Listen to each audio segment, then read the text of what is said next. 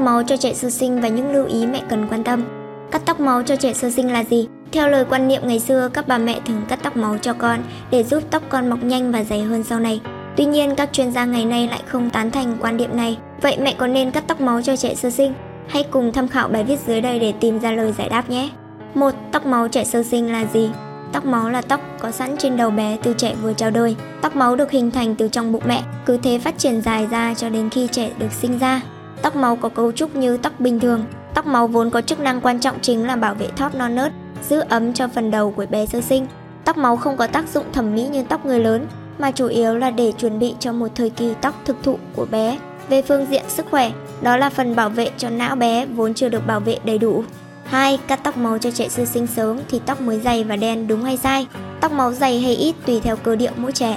Nhiều trẻ sinh ra ngay từ khi mới lọt lòng đã có mái tóc rất dày và đen rất óng mượt. Cũng có một số trẻ thì lại lưa thưa một vài sợi tóc. Việc tóc thưa hay dày, đen hay vàng hoàn toàn phụ thuộc vào cấu trúc gen của mỗi người. Cắt tóc máu cho trẻ sơ sinh không làm thay đổi cấu trúc gen nên không thể làm thay đổi mang tính chất cục diện của mái tóc.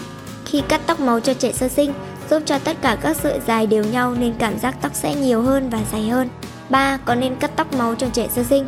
Theo các chuyên gia, việc cắt tóc máu cho trẻ sơ sinh là không cần thiết. Điều đó có thể gây nguy hiểm cho trẻ sơ sinh vì thóp đầu của bé dưới 1 tuổi vẫn chưa liền lại hoàn toàn. Các động tác cắt tóc máu cho bé có thể làm tổn thương đến da đầu của trẻ. Đồng thời khi lớp tóc máu mất đi, khả năng giữ ấm cho thóp cũng sẽ giảm đi rất nhiều. 4. Tóc máu có hiện tượng rụng tự nhiên không? Lớp tóc máu của trẻ sẽ tự rụng đi và nhường chỗ cho lớp tóc mọc mới lên. Tóc máu giống như tóc thông thường, có sự rụng tự nhiên nhưng quá trình này rất lâu. Phải đến hơn năm thứ nhất thì tóc máu mới đủ dài để rụng đi. Tuy nhiên quá trình này xảy ra không đồng đều. Tóc máu nào dài ra trước thì rụng trước. Đương nhiên tóc mới sẽ mọc ra trước. Tóc nào rụng sau sẽ mọc tóc mới sau, kết quả không tạo ra một mái tóc đồng đều và một cảm giác tóc óng mượt dày đen như mẹ đã nghĩ. 5. Khi nào chúng ta mới nên cắt tóc máu? Thông thường vải ngoài một tuổi, tóc của trẻ mới bắt đầu liền, khi đó có thể cắt tóc máu cho trẻ sơ sinh là an toàn. Nếu chúng ta tiến hành sớm hơn, các động tác khi cắt tóc cho bé thô bạo có thể làm tổn thương da đầu bé. Mặt khác, thóp chưa liền, sự làm mỏng tóc đi không có lợi cho việc giữ ấm thóp. Ngoài ra, cũng có một vài trường hợp đặc biệt thóp liền sớm hơn.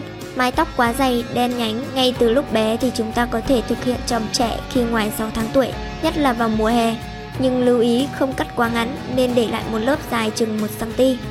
6. Những lưu ý khi cắt tóc máu cho trẻ sơ sinh Không cắt tóc cho bé khi bé quấy khóc, khó chịu, đói bụng hoặc đang bệnh. Không nên cắt tóc khi bé chưa đủ 5 tháng tuổi. Trẻ sẽ không đủ kiên nhẫn ngồi yên cho người lớn có thời gian cắt tỉa tóc, vì vậy nên cố gắng hoàn thành việc cắt tóc cho bé càng nhanh càng tốt. Phải biết cách cắt tóc cho bé, đừng nên cắt tóc khi trẻ đang ngủ, vì nó có thể làm bé hoảng sợ hơn rất nhiều khi chẳng may thức giấc nên cắt tóc cho bé trước khi đi tắm để tránh vụn tóc làm bé ngứa ngáy khó chịu. Sau khi cắt xong, tắm lại bằng nước ấm để vụn tóc không còn bám lại gây ngứa ngáy cho bé. Việc cắt tóc máu cho trẻ sơ sinh tuy giúp các bé trông xinh xắn hơn, nhưng mẹ hãy lưu ý trước khi cắt tóc cho bé yêu của mình. Vì nếu không cẩn thận, có thể sẽ làm bé hoảng sợ, ảnh hưởng đến sức khỏe của bé. Hy vọng qua những chia sẻ trên đã giúp mẹ giải đáp được những thắc mắc của mình về việc cắt tóc máu cho trẻ. Chúc các mẹ mãi là người đồng hành tuyệt vời của con trên bước đường con phát triển khỏe mạnh.